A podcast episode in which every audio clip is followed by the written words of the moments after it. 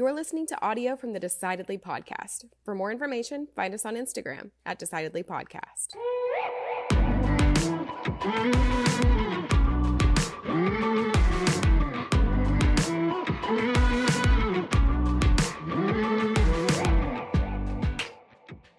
You know, you, you obviously remember when I sold my business Yes, very, very vividly. very vividly.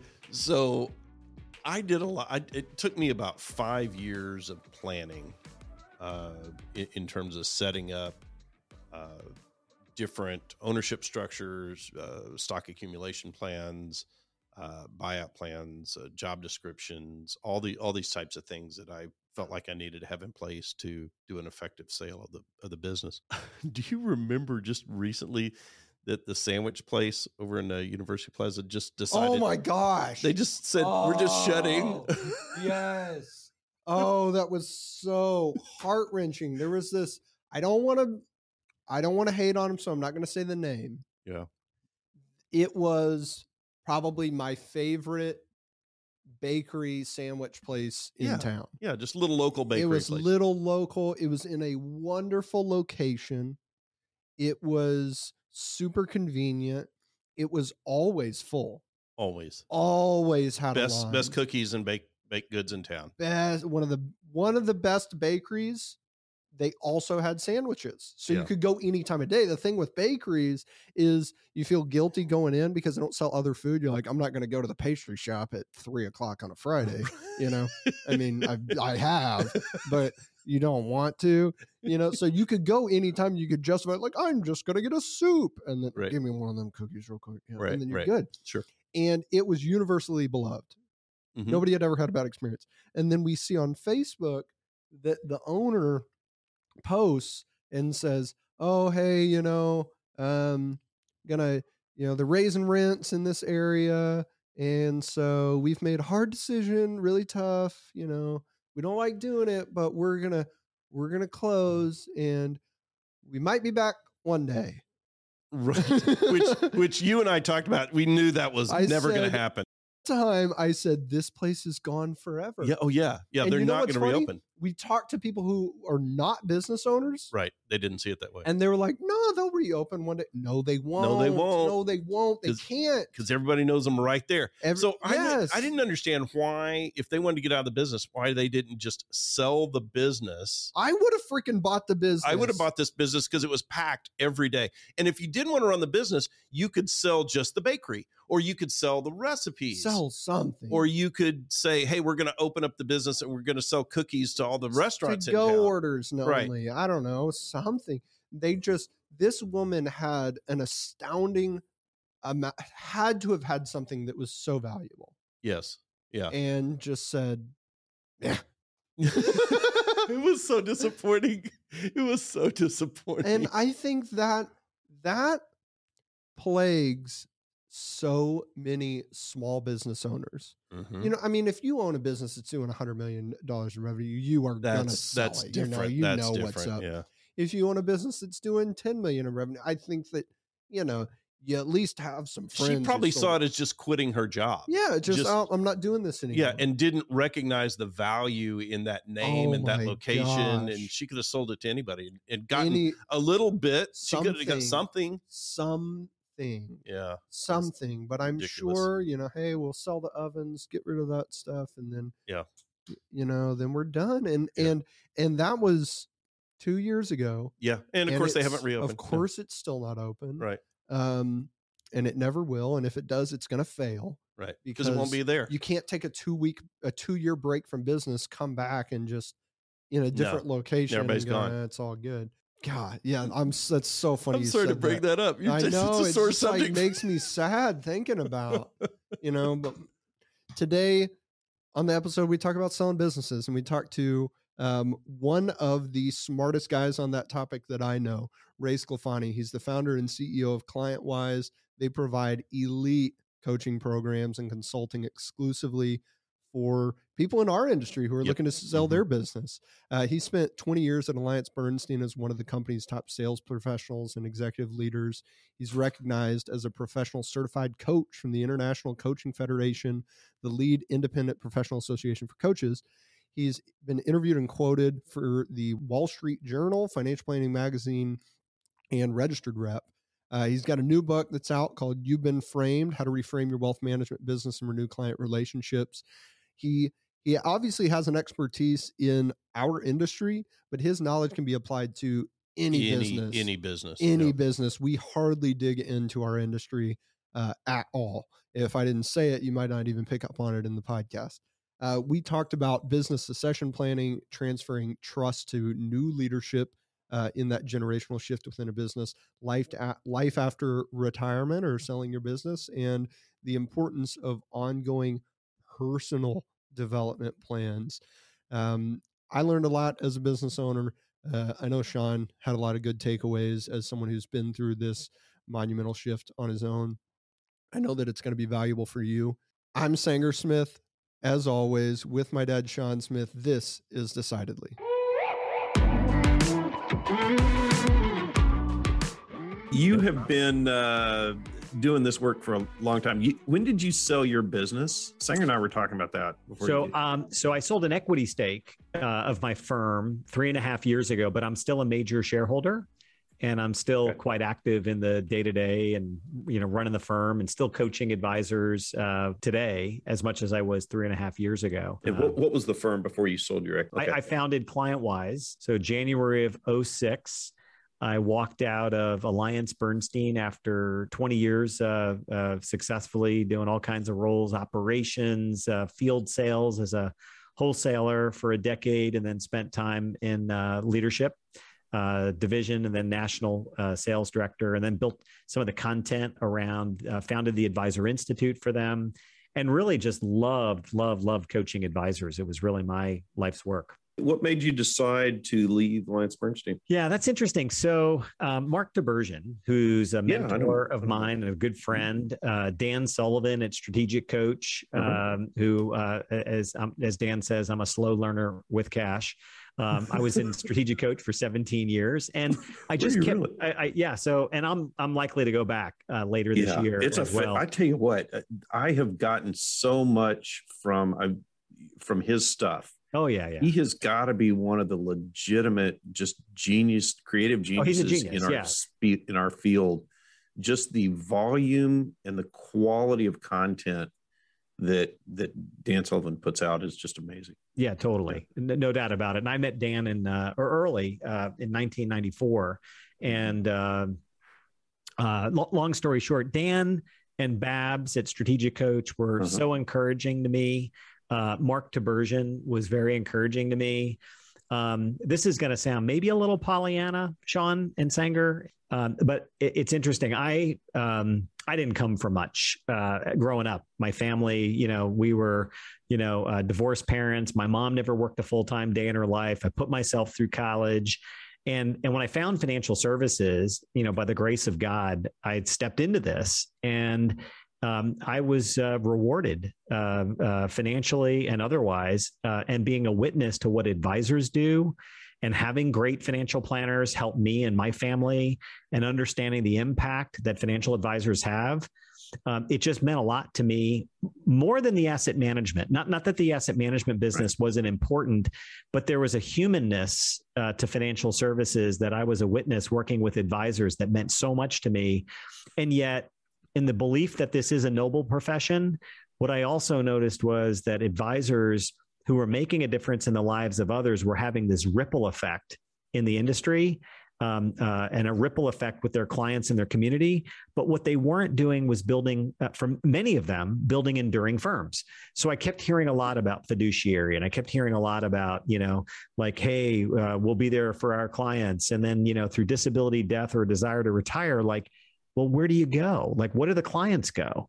And so I decided uh, after a lot of conversations with Mark and, and, and Dan that there was a need in the marketplace to scale and build a national, uh, potentially international coaching firm uh, to fully focus on helping advisors build better businesses with purpose, make them enduring, develop next generation talent. And so I set a course uh, in January of 06 to start not the Ray Sclafani company, but the ClientWise company and and an effort to to do that um, I felt it was important to uh, uh, produce enough value. I figured it would take me about 10 years because I asked Mark, how long does it take an advisor to build an enduring firm to develop that next Mhm. generation talent? It's seven to 10 years. So I said, okay, here's my plan. And I flew out to Seattle at the time and spent uh, a week with Mark's team. And we developed a strategic plan, which was okay, seven to 10 years, more like 10, but seven to 10 years, I'm going to build and scale with enough value that there'll be an investor interested in our company. And sure enough, two years in, I had a media company coming to me saying, here's $10 million check. We love your data. We love your content. And I wasn't ready yet. I really needed to build something of great value so much that I, I then continued to play through. At year seven, another different media company came to me and said, Hey, we'd like to acquire your company. And that was the trigger for me to hire an investment banker. Uh, I hired Liz Nesvold from Silver Lane. Um, and we began the process of looking at the marketplace and really trying to understand how to evaluate uh, that particular uh, uh, partner. And, and I really needed to find a partner that was uh, um, in alignment with what we wanted uh, to do for the industry, but at the same time, find a partner that would give us the autonomy to make the kind of impact industry wide that we really wanted to make uh, as a firm. And I was fortunate to be able to find that strategic partner. So when you when you talk with advisors, how how many of the advisors you initially talk with have any sort of exit plan or clue about how they're going to get out of their business yeah. when you talk with them? well, you know, it's interesting how many advisors file the ADV with the SEC, uh, w- w- which has a succession, you know, strategy in there. And I often ask advisors, "Hey, if if you know, pandemic right taught everybody a lot of interesting lessons. If you had to pull the ripcord through disability or death, would that ADV SEC file work? Is the firm set up to sustain beyond you?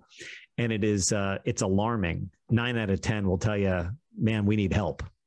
Yeah. Uh, you know, there, there's still work to do. Uh, my next gen's a work in progress.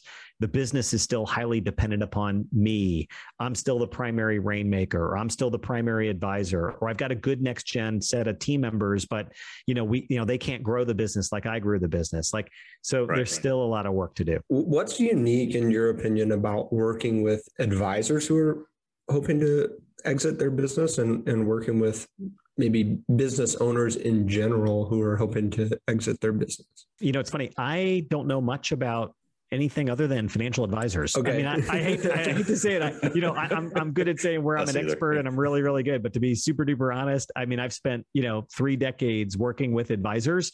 I, I, I suppose it's not terribly different. I mean, as a business owner myself, um, it's not terribly different. But, but uh, let, let me say, with a deep respect for what advisors do.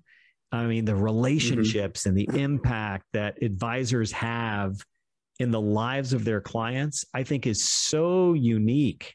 I don't think there's another uh, profession that um, is as um, connected to the client. I mean, think about it. Like doctors, what what do they end up with? Ultimately, uh, kind of a dead patient, right? Um, you, you look at the uh, accounting firms. You know, uh, you look at the law firms. Uh, yeah. you know you look at financial advisors and you think about the ripple that they have in the in these in these lives so i think just financial services in general is uh, really unique because of that human connection that planning that multi-generational impact kind of thing that might be really different so it does take an amazing level of trust uh, and the transfers of that trust to partner with families multi generationally, that's very different than a typical business that has an owner that's thinking thinking about exit, right? Because you're really transferring a great degree of trust to that next generation set of set of team members to work with those families, and nobody wants to work with mommy and daddy's broker or insurance agent, right? So. Mhm. It, So it- I- it may be the case that it's Sam. not entirely different on a fundamental or basic level. tax, right? Estate, I think, you know. yeah, yeah. You're, I mean, you're absolutely right. There's something unique about the non monetary compensation that we receive as advisors. You- You mentioned that earlier. I was rewarded financially and and otherwise. Yeah, I think about that all the time yeah. as an advisor. Like, man, I, you know, there's a lot of work here that I don't care how much I'm getting paid for. It it it it, it doesn't matter. You couldn't pay me. I would pay to have this feeling sometimes I think to myself. Yeah. Yeah. Um, and and w- one thing that's interesting as advisors is we spend a lot of time thinking about the financial future for our clients. That's what we're focusing focusing on, regardless of what our niche is, what our specialty is, um, what type of client we work with, where in the market um, those clients are, whether they're you know mass affluent clients or ultra high net worth clients. We're thinking about the future and getting them to think about the future. And if we had a client, even if we, even if you're an advisor that doesn't work with business owners, if you had a client that did come in and say, "I'm a business owner," well, you're going to think about exit planning with them day one, right? Right. and, Day- and we don't right. do it ourselves. Yeah, this is the uh, this is the classic uh, problem of the shoemaker in town whose kids are walking around with holes in their shoes. Right. Mm-hmm. And that was a motivational driver for me starting my company and starting from the beginning with an exit strategy. Uh, and being able to say to advisors, look, I'm not I'm not a solo coach. Uh, I, I'm I've got an ensemble, and I've gone through private equity, and I and I worked with bankers, and I understand what an orderly transition is going to look like. And you know what? I hope ClientWise lasts well beyond me. In fact, that's the plan. That's what we're here doing. the thing I always think about when I'm meeting with a, a business owner is that we, we've got to have that exit plan in place because you know this this person's going to either die in place working or they're going to sell their business. They're not going to retire from their business. They're, they've got to sell that business. That, in many cases, there's their largest single asset. Many times, as and it's it's our job to help them have a successful exit. I had a, somebody come in years ago um, that came to us late. You know, he's like, "I sold my business and uh, need to talk to you." And I'm like, oh, this is you know, I, I wish we had Whoops, you know you'd come late. in you know a few years Yeah. ago. Yeah. So we could do it the right way from a tax standpoint, from business continuation, getting everything set up, you know, increase the value of that business. Uh, you know, maybe there's ways we could transfer shares to a charity, uh, deduct that, pull money, you know, out of there for your, you know, have them buy it from the charity. There are ways that you can do this, tie revenue to bonus targets. There's all kinds of things we could have done, but he, he came in, you know, I've got this big fat check. And I'm like, oh, okay. So we start mapping out, you know, how he was going to live on the check. And there was there's plenty of money. It was fine. Um, until he started spending, right? He Yeah, right. didn't tell me he wanted to buy a farm. right. And so he he buys a farm and he goes, uh, you know, I need, you know, X amount of money to, you know, buy all this land. And like, okay. And, and uh, we had already sort of whittled it down for tax purposes, which he hadn't considered. Uh, so it shrunk by taxes, then it shrunk by the farm, and then soon thereafter there was two hundred thousand for irrigation, and then Wow. on this farm. And before you know it, you know, it's whittled down to where everything has to go right for it to work. And then the market dropped and he panicked and cashed out, you know, right at the bottom. And it was just heartbreaking um, because he hadn't, you know, all of this happened within a matter of 12 months. So and, you know, so that's it's an individual impact on a family, right? Let's think about Yeah, really advisor was. business for a moment. You know, Yeah. what happens to team members? What happens to clients? What happens to the promises that were made to clients? That's the stuff that Mhm. keeps me up at night. Yeah. Yeah. I spent, you know, I I sold our business, uh, financial advisory business, uh, back in 2019, and started working on that probably in 2015. Mm-hmm. On you know, in terms of how do I get equity share uh, systems in place? How do I tie compensation? How do I bring in other owners? How do I set up operating agreements, bonus Yeah. systems? You know, all of these types of things, so that when there was a transition, it was it was easier to do, and then made a point of staying on, and I'm, I'm still here in a uh, in a consulting capacity. But I think about it as sort of, you know, handing off the baton, and we use that. But there's there's a I, you know I ran track in high school, and I remember there's a lot more to handing off the baton. You've got you, you put a mark on the track where when that runner crosses it with the baton, the other person takes off. So there's a point in time when we need, which is ahead of the handoff. Yep. And during that handoff, you get close and you You say the word, that person reaches back and they grab it. There's a point where you're both holding on to it and you're both running together, but you're both hold. There's a split second.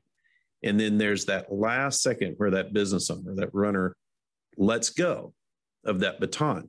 But that's not where it ends either.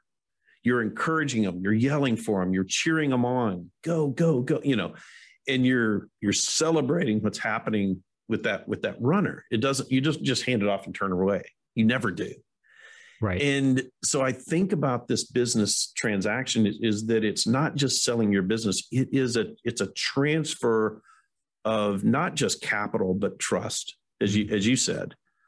Um, you know, we just we just had somebody come in uh, that did a forty million dollar exit uh, last week, and it's exciting to see how that changes a family. And we began talking about here are all what are all the things that you've always wanted to do and you haven't yet done? What are the things you regret not having done? And and the, the wife was there and, and she was naming things and she, and she stopped me and she goes, This is what we've been needing to do for 10 years. This is really fun. right, right, so, right.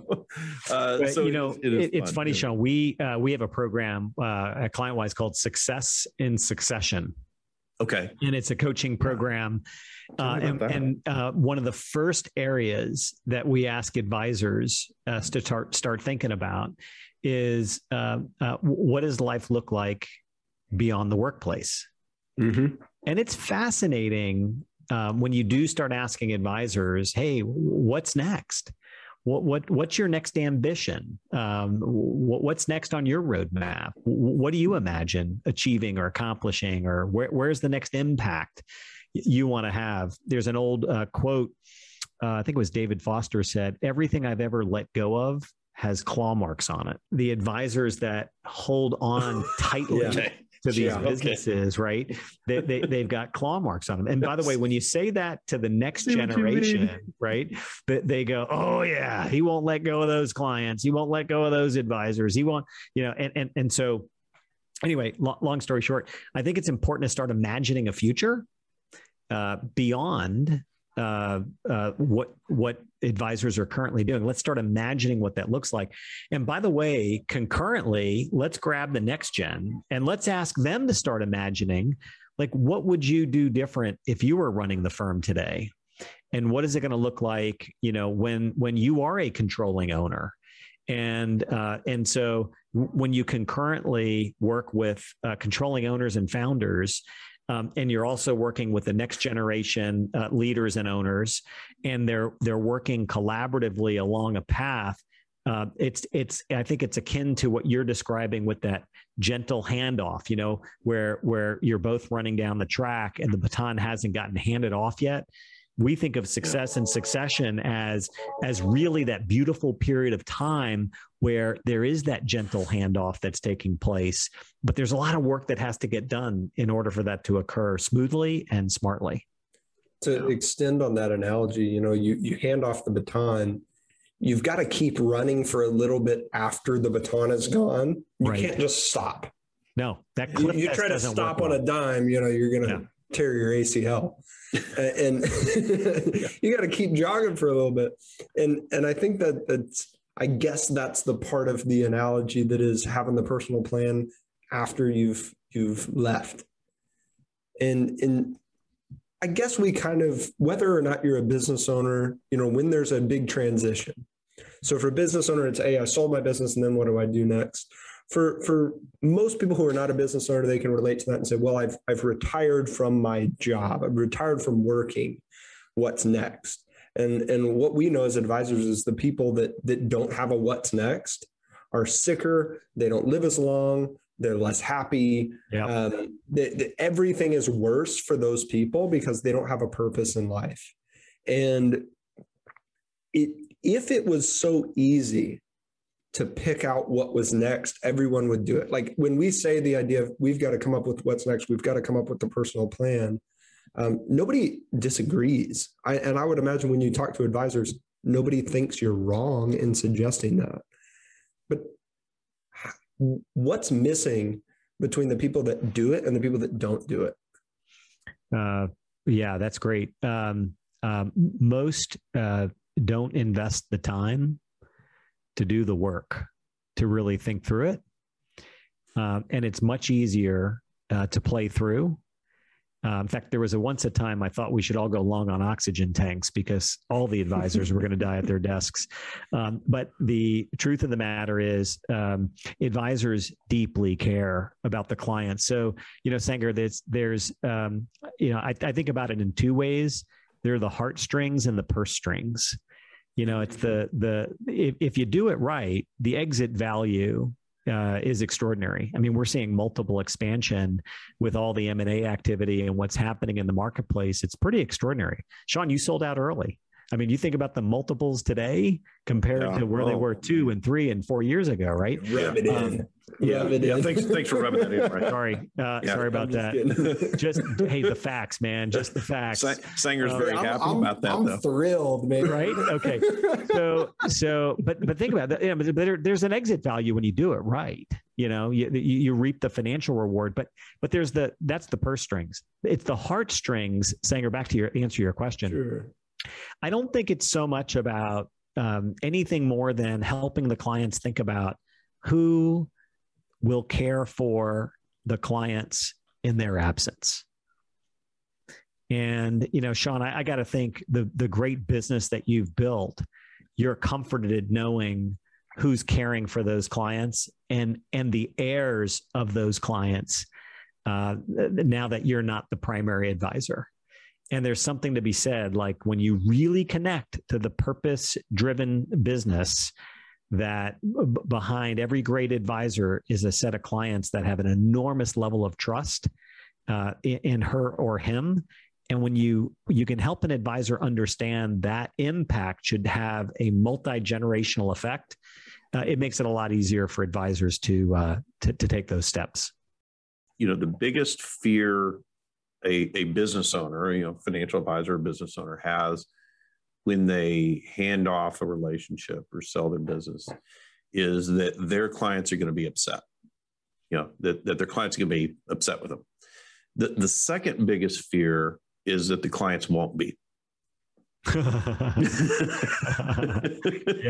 You know, it's because it, it is an emotional separation. It's not just a financial transaction it's you know you you you've known these people you see them you you talk about very important uh meaningful things that they don't talk to anybody else with uh or about. And uh and then you then you are not seeing them as often you know, because you, you don't have social connections with everybody. Right, right. But it's uh, there's this sense of loss. There's this grieving of yeah. these relationships. No, that's right. Yeah, um, that's yeah. that's natural. I think you know, and and thank goodness I'm I'm able to sort of still be involved and uh, see you know Sanger, uh, you know, take the baton. Uh, and and continue those relationships, and in many cases, you know, improve on the work that we had started doing.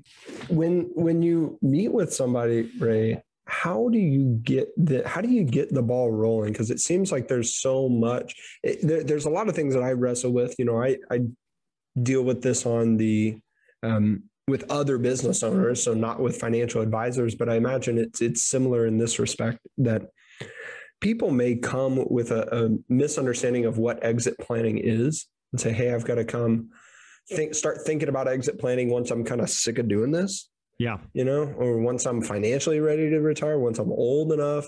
Um, and one thing I've learned through doing that work is you can you can really start you can't start too soon on exit planning. Right. Um, right. But, but what's the first step that you take in in preparing someone for that moment? Yeah, so it's interesting. Our firm, um, our firm uh, uh, coaches uh, advisors, um, n- not just in succession, and succeeding in succession. Uh, we also help advisors uh, think about how to grow their businesses with intention, how to scale effectively, how to plan more strategically, uh, how to expand their team and their team development, how to merge or acquire. Um, at the core, it, we generally align pretty well with advisors who are committed to building an enduring firm and so, Sanger, where do we begin? Uh, we begin with better understanding what their vision is for what endurance looks like, what they want. Uh, I generally ask uh, uh, three questions of advisors that gets to the meat of the matter pretty quickly. And our team at ClientWise uh, uh, have learned over the years this process works pretty well. It's sort of like, hey, what do you want for an exit value? Um, and it's usually tranches along the way. It's usually you know liquidations, you know, in smaller tranches along the way. But the sum total, like, what do you want as an exit value? Number two, uh, how do you want your clients cared for when you're no longer the advisor? Which means, to whom do you plan on selling the business? Right. And then the third question is, let's talk about time. What mm-hmm. is the mm-hmm. time to exit? Um, like if you could plan it brilliantly, not too dissimilar to what an advisor does with, you know, his or her clients, you know, where you're thinking about, hey, um, and I don't think about it as retirement, by the way. Retire means to put down. Sure. It's more about a transition. So if you're going to transition into the next season of your life, um, uh, what is that? What what timing would that look like? And it's interesting. Most advisors uh, have an idea in their mind when they might want to slow down, you know, uh, and it doesn't have to be an all or nothing. I mean, look at Sean, you're still in the business, helping the business succeed in a new and different way, um, just doesn't mean you're a controlling owner. So, what's the time to exit where you're no longer a controlling owner? So, when you're clear about what they're looking for financially and how they want to uh, uh, care for the client and what the time to exit is, okay, now we can begin co creating what a plan looks like.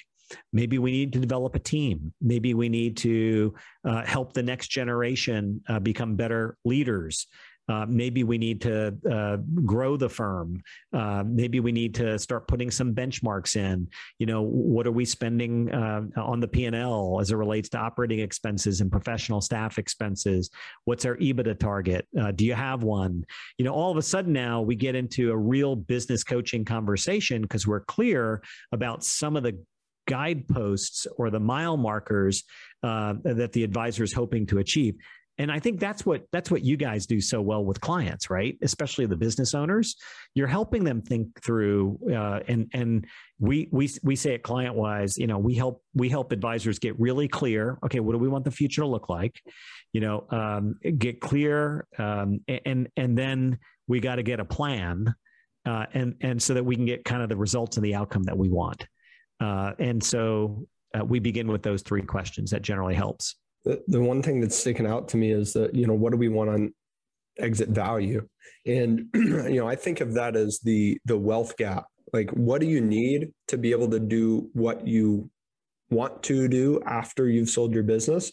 And what do you have now? you know so maybe your business you, you sell your business today it's worth 10, $10 million you're going to need 15 um, how do we how do we get there?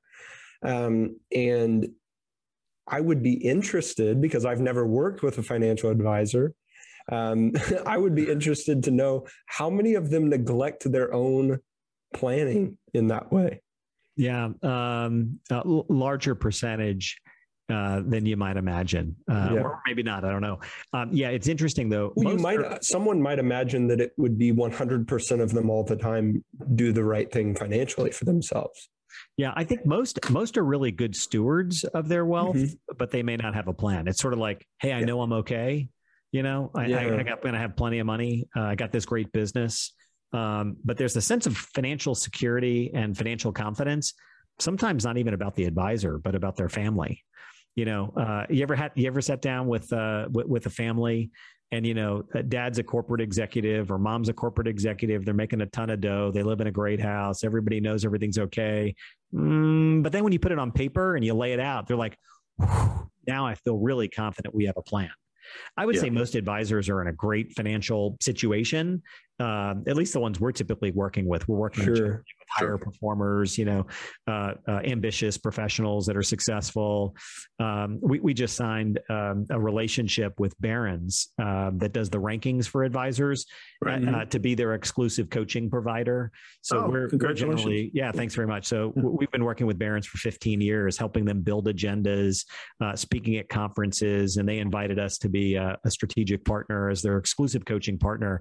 And so, Sanger, we're working typically with advisors that are pretty successful, um, Mhm. and, and Sure. they're you know they they've done a nice job at growing a business. Uh, the transferable nature of that business is usually what's in question, um, and and a sense of confidence about what that plan looks like and the impact financially that that it'll mean for them. Uh, I have noticed even in during the pandemic how many advisors have raised a hand and said, you know, I'm good. Uh, I need to really start working on this succession, uh, and we got to really develop this next gen. How, how do we jumpstart that? You know.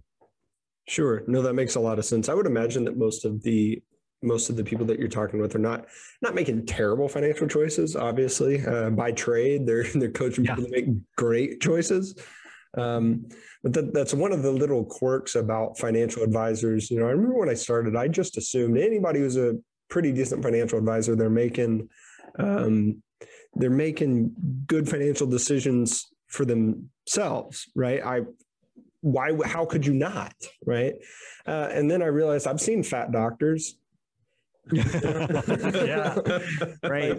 It, Right. it's really it's not that they it's not that we as advisors know something that the client doesn't know um, it's that we are able to be objective and and be able we are able to we, we have the skill in guiding them in the way that you have the skill in guiding a, an advisor through that succession process they don't they don't necessarily know anything they don't know No, and I, and I say to advisors all the time, don't don't be your own advisor.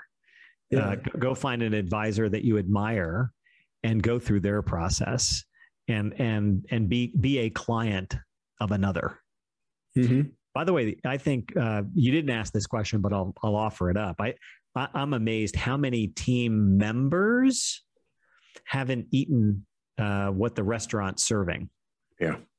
Uh, that's a shocker to me. Uh, um, uh, you know, oh, you know, we don't want to, we want to keep things kind of confidential. Or hold on a second, time out. You know, you make a living as a as a financial planner, having impact in your community and the lives of your clients. Man, if your team members aren't doing a plan, and if their compensation isn't ticked and tied right back to what their long term strategy is, I mean, there's no better way to retain top talent than to have a plan and to tie you know the the the nature of the work nature of the workplace the compensation right to uh, what the what the employee is hoping to achieve so my my big encouragement is get your team members to go through the process too you know Yeah, Totally I think agree. that's I think that's good advice. Once you've asked the uh, business owner, in this case, a financial advisor, these these questions about uh, you know what what they want for the exit value, you know how they want to handle the client transitions, what kind of time frame. What are you doing then? Like where are you taking them? Because th- those are those are good starting point yep visionary questions. What do you start working on from that point? Yeah, that's good. So so that's where we start building uh, building what the what the plan looks like, um, and uh, and it's about some advisors that need to get exposed uh, by meeting other advisors, kind of going through something similar. I, I noticed that uh, you know one of the benefits of getting to conferences, you get to interact with other professionals and you know kind of sharing ideas and you know I call it uh, wisdom and warts. You know. Um, and and by doing so you learn a lot from others so some of it might be helping them uh, plug into one of our business builder academy groups where they can meet other advisors kind of working on what they're working on uh, some of it is uh, defining very very specific coaching objectives and key results we're we're big advocates of john doerr uh, in his book measure what matters uh, the whole okr methodology. You guys Right. have probably heard of like you know mbos management by objectives and kpis key performance indicators. Mhm. Right, right. we're a big okr shop. So we believe okay strategically what are the key objectives? What are we really trying to achieve? And how will we measure results? So with each of our clients uh, who are advisors that we're coaching, we want to have a set of coaching objectives uh, that we're really clear about that tick and tie back to the answers to those three questions. Are you, are you talking Um, about benchmarks uh, for the business or in terms of uh, steps they need to take, things they need to have in place? Yeah, all of that. Yeah. Or, or, So- or listen, combination some- of the two? Yes, a combination of the two. We'll do a gap analysis uh, Okay. on their practice, uh, uh, we get them to run through about 100, 120 questions and produce about a 50 page report. And we quintile rank them in seven key areas of their business. And then from there, we can start defining coaching objectives. You know, most advisors want to, you know, add water and man, we can do this in 90 days. Right. Well, you guys know it takes longer than, mm-hmm. you know, 90 days. There's a multi year strategy and you're never done growing and developing. Sure. And you know so so we're we're looking to make an impact um, uh, quickly as possible. We're a coaching organization so there's a partnership with uh, the advisors and we're asking them to prioritize and work with us so gently we will often push back and help them think about uh, the priority of what they want to focus on first and second but without measurables without without real key uh, results uh, that we can measure together um, uh, then we haven't really built a good coaching strategy. Are you finding that a lot of these gaps are falling into similar categories? And if so, what what is that oh yeah. that, that you're having to work on most often. Yeah. So um, so it's interesting. The uh, financial advisors are really good with clients and they're good technical uh, uh, at the nature of the work you know running portfolios building plans understanding estate and tax and trust. Right. they're good with people especially their clients not all of them are great business owners. So, Sean, you talk about benchmarks. You know, what are the financial benchmarks? Let's dance around that P and L. Uh, what are what are our you know uh, what are our chart of accounts look like, and how are we running uh, the business? Um, how are we developing people on the team? How are we attracting talent? So we generally uh, look at seven uh, areas uh, of their business. Uh, how are they organizing their priorities? Like, what's their plan? Is their business plan kind of a negotiated lie with their team, or do they have a real plan for growing the business? Business is either growing or it's dying. It never stays the same. So we want a good set of organizing priorities. We want a client engagement strategy that's profitable. Um, businesses that are growing in the mid teens plus they got to restack about every six months. So, what's your segmentation strategy? Um, you know, how are you uh, defining the segments? What's your service model per segment? So, revenue per professional, revenue per staff. Um, uh, what's the cost of delivery? Uh, and we're seeing margins compress. So, you better be paying attention to those operating expenses. Client acquisition strategies and marketing uh, go hand in hand, but they're different. Uh, developing team members always shows up at the top of the list, uh, and as does uh, uh, uh really the business and the operations of it all. The, sort of like making sure you get the right people in place to run the different parts of the operation, whether it's technology, uh, human capital, operations, compliance, um, or finance. Yeah. Uh, do you find that some of that's harder for business owners to work on than others? I mean, that's that's a well-rounded. I mean, that that that's a list of things that I would expect. I mean, you've got to yeah. build your team, you've got to work on the metrics, you've got to, you know, all of those types of things. I find the the most difficult for most business owners. I'm in a, a few business groups that, and we talk with other business owners. I find that one thing that comes up a lot is is the human element right i mean very rarely are people talking about you know how do i drive profits or how do i reduce expenses or you know this marketing initiative or yeah, it's, you know, it's facility leadership, space leadership it's, it's leadership issues yeah it's it's continually and we've got this guy on our team and i don't know what to do with it yeah. Uh, you know, we're having issues with this this person or that person. Yeah. It's that it's it's leadership. Do you do you find that there's energy around business owners to continue to work on developing themselves their team in that oh, area oh, yeah. when yeah. they see the the goal line approaching when they get they're getting close to handing off that baton how do you motivate them to still work on probably what is the most critical area? Yeah, we look, we're, we're, yeah, we're, we're not much of a motivating, uh, we're not, we're not, uh, we don't mind cheerleading for our clients, but that's, yeah, yeah, that's, uh, we, we uh, self starters is, we generally work with self starters. no, but there's a lot of energy around this. Um, and, you know, we use a simple four box structure uh, okay, in helping evaluate talent. Um, and and it's uh, you know sort of in the role assigned, uh, performance wise you know, you know, we ask uh, uh, uh, advisors to sort of rate the the performance of team members, um, and that's kind what of the, the what are the four boxes? Uh, yeah, so uh, so horizontally, scale of one to ten. You know, how would you rate uh, the performance in the role assigned for each of your team okay. members, and then a vertically, scale of one to ten. what's the level of coachability? Uh, of each of the team members. You know, are they curious? Uh, are they collaborative? Mm-hmm. Um, uh, you know, do they do they seek feedback uh, and guidance from others? Are they, you know, open to feedback and advice? Scale of one to ten. And so, if you draw a grid, uh, yeah. do you know in, in 4 It'll be boxes, in the top right hand corner, right? yeah, well, yeah. Well, I mean, yeah. Are are you a high performer and highly coachable? How many of our team members fall into that?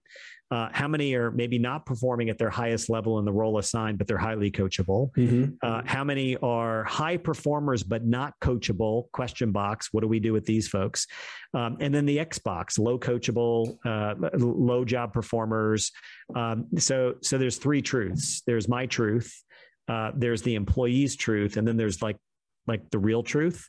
And what's really key is to create a sense of interdependence and total team leadership among the team so that each member of the team is also offering up, hey, uh, honest to self assessment. Here's where I think I am on job performance. Here's where I think I am in terms of coachability. Well, that's one data point the financial advisor or the controlling owner or the supervisor man they have a perspective as well and it, and if you've got a good structure where somebody's really coachable well they're interested in somebody else's feedback and yeah. now it gets down to is there a written professional development plan in place for every employee on the team so that we're mm-hmm. forward looking we're, we're, we're evaluating where we are today and saying okay how can we improve uh, uh, as a performer? How can we improve uh, in, in the role assigned? What does our career path look like moving forward? So that's the that's the forward looking professional development aspect. And then there's got to be a regular cadence whether it's weekly biweekly monthly quarterly or all the above. Hey job performance how are we measuring success? Sean where where where people where the advisors trip up is they don't have written job descriptions. They they don't have performance management uh, structure in place. They don't have agreements about how feedback uh, is provided to the employee or where the employee has an opportunity to, to voice how they think they're performing and match those up or the compensation isn't aligned up. So it's not about motivating advisors to think that way. It's about helping them put structures in place to make it easy. So I, I really love the four box system. Um, yeah. We do something that's similar to that. We yeah, do what performance do and culture. Okay, sure. And, and, we've only been doing it for for I, I want to say a couple of years. Yeah. Um, we've done at least two annual reviews with it, and and I love it. Um, I'm not sure everybody always loves going through it with us. Uh,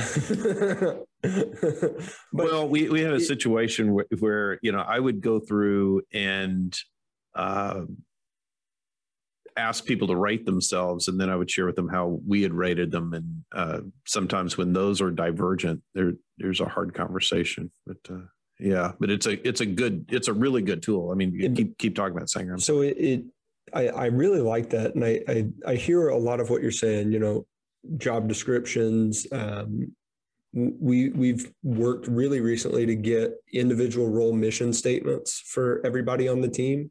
Uh, they're not, it's not Ray's mission statement. It's, it's the mission statement for your role that you're in.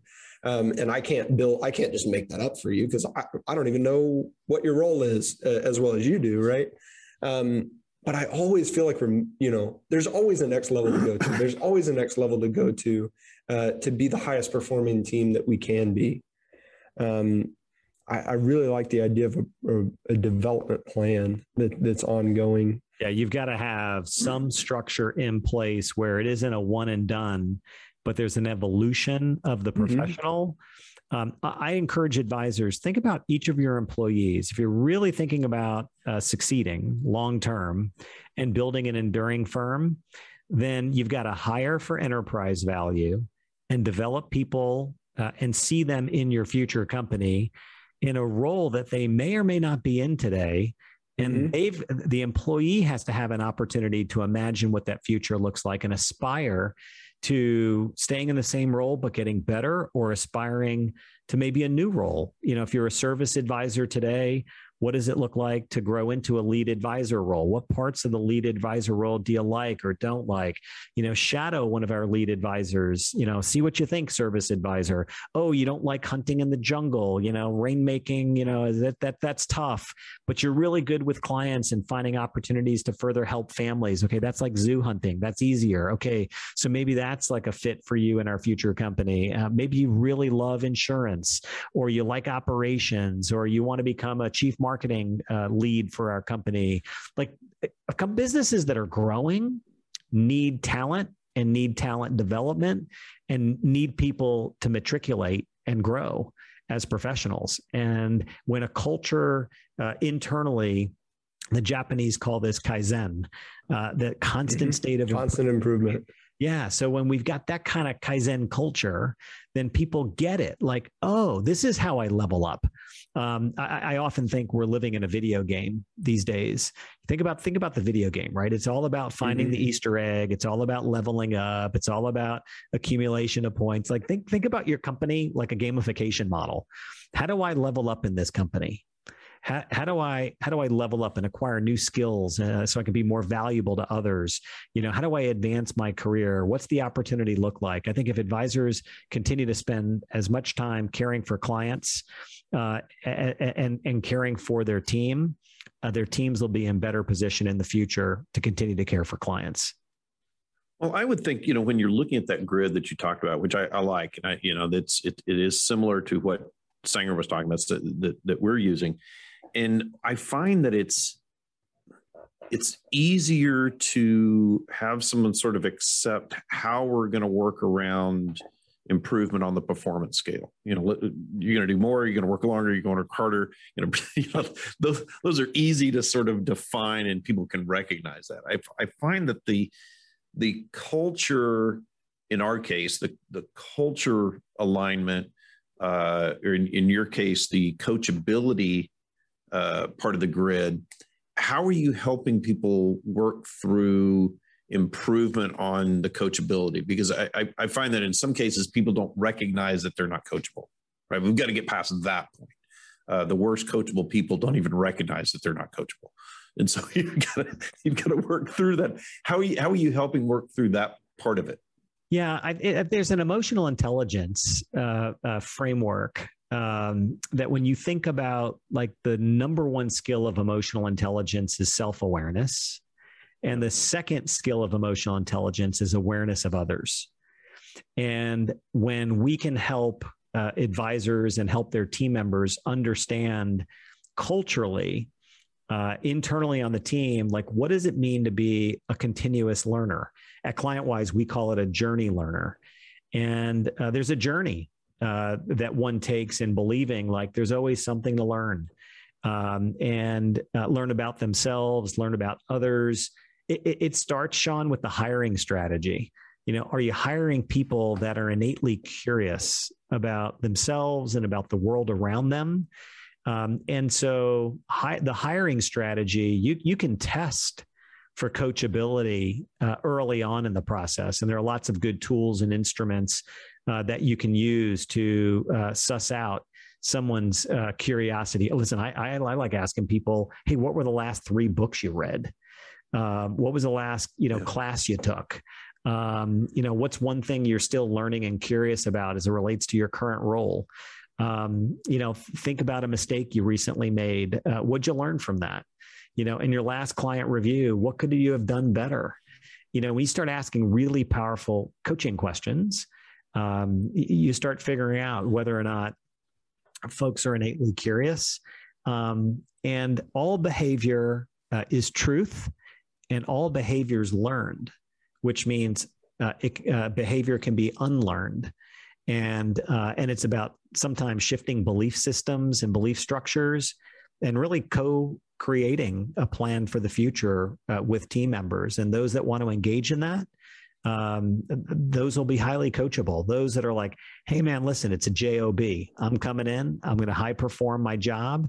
I'm going to make a difference uh, in the role assigned, uh, and that's all I'm going to do. Well, advisors uh, got to recognize that not everybody maybe wants to play in that high coachable uh, space, and it's okay to have a bunch of high performers that are getting their job done too. So, you know, yeah. it isn't an all or nothing. It's just hey, where do those you know, people sit in the company? I'm so glad you said that, Ray, because that's so important. I've talked to a lot of advisors who, obviously, my role is uh, not to speak with other advisors about their business, but I've really, you know, just I've got friends in the industry and and it's like everybody wants to hire the the hunter, right? Everybody wants to find that next big guy who will be the rainmaker in the future. And most people aren't that guy. Okay. So a lot of advisors get frustrated and like, I don't know that I don't know that the guy that I hired is going to be the rainmaker guy. Uh, so let's get him out of here. Well, okay, you know, most people aren't in the in the industry aren't that guy. So you think he can't have a role on your team at all? Yeah, you know, it's funny. I uh, uh we we have a client, um, uh, very successful firm, and uh, it's owned by uh, a really successful uh, two professionals. One one's a male, one's a female. They're not married. They just happen to be co-owners of this business 50-50 super successful firm um, and what's fascinating is they have figured out that neither of them are those uh, hunters uh-huh. uh, you know that you're describing. And because they knew that wasn't a strength of theirs they they built and organized a team of professionals that are great marketers. And they institutionalized the business development strategy for their firm and started focusing in on working in smaller communities smaller towns. This is crazy strategy but they but they started collecting data and using public information and data to determine where wealth pockets were in relatively small and undersized underserved communities around the nation. And they've become extraordinarily successful. And as a result, I know we're maybe a little bit detour from the coaching conversation, but Sanger, right to what you're describing, I think when you approach the business and recognize, hey, look, we got to grow this thing. If we're going to build something of any enterprise value, we've got to increase the value of the firm. We have to grow it and we have to grow it profitably. And the old structures of like bet a bunch on a hunch, smile and dial, you know, knocking a bunch of doors and traditional solo mm-hmm. practice, solo rainmaking, man, I'll tell you, I'm seeing more and more successful businesses institutionalize their brand, institutionalize the way with which they acquire clients, um, and institutionalize how they serve clients. So moving away from that solo structure and more to that team model, uh, more that ensemble approach, man, I'll tell you, that's the future. And the most creative and young professionals entering this business, I mean, they like to go together. They like they like working on teams and creating that structure it might be a whole new strategy for scaling and growing a business than it might have been 30 years ago. And I think this new generation of professionals are figuring out there's way different ways to grow the business than the way, you know, the previous broker or advisor might have done so. Oh, there's way different. I mean, when I started, you know, I started training in late 89 uh, you know, and it was barely an industry or a business at that point but you know the way that we brought clients on was uh, you know we were the people that called at dinner you know and and got yeah. you on the phone and you know came out and sat at the kitchen table and you know good lord nobody does thank goodness nobody does that anymore uh you know you can't do that anymore you can't and and so you've got to look at different ways to build you know a business totally. right and i think so many times business owners are not open to here's here, here's a way that it can be done now. It doesn't have to be done the way you did it. Uh, you know, with with new strategies, new people, the way people interact, and social media, and all that stuff. You, you've got to be evolving and thinking. You know, how do we how do we grow this business in a new and fresh way? And sometimes that you know that involves bringing somebody on, as you said, who you know who can do the marketing in a way different than your skill set allows right and bring that in. So i think that's good advice ray hey uh, ray thank you so much for uh, spending time with us. You know oh my gosh, I, have enjoyed I, it. Always, it's been a lot of fun. Yeah i'm always fascinated with you know looking at business owners and and how they scale up their business, how they transfer that value in that business. And there's only so much we can learn from uh, from guys that are sort of hip deep in the business doing it the way you're doing it. So I appreciate you, uh, you taking time to talk with us. Awesome. My pleasure. My honor. Thanks so much, Ray. Hey, tell people where they can find you. Go to clientwise.com. Probably the easiest uh, uh, thing to do. But most importantly, check out the community group. We've, we've built uh, one of the largest, if not the largest, uh, community of financial professionals, financial advisors specifically, that have access to, to connect with one another, get access to some content. So check out clientwise.com and hit the button up that says community and join our community. We're happy to have you. Thank you so much, Ray. All right. You got it. Thanks, Thanks everybody.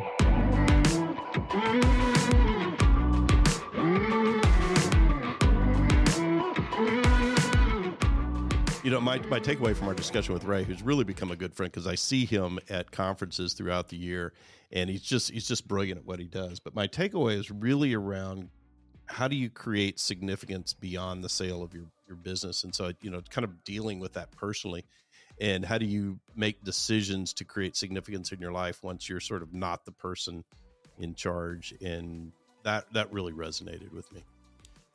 My biggest takeaway is that owning a business is like dating. You know, you're either gonna break up or get married, mm-hmm. and uh, when you own a business, you're either gonna die or you're gonna sell your business. Uh, and I don't think that I don't think most of us want to die owning our businesses, uh, but most of us don't have succession plans. So reframing it in that way that Ray did was uh, is helpful and motivating to to get a succession plan in place. You just made a great decision to listen to this episode of Decidedly. Make another great decision and leave us a five star review wherever you listen to podcasts. We appreciate your support. It helps others find our community and defeat bad decision making in their own lives. For more daily decision making insights, check us out at decidedlypodcast.com and on Facebook and Instagram at Decidedly Podcast. Thanks again for listening. I'm Sanger Smith, and this is Decidedly. Insights, advice, and comments provided by Sean Smith, Sanger Smith, and speakers identified as part of the Decidedly podcast should not be considered recommendations. Speakers not identified as members of Decidedly are expressing their opinion, and their statements should not be construed as reflecting the views of the Decidedly team. This podcast is produced solely for informational purposes, not personalized advice.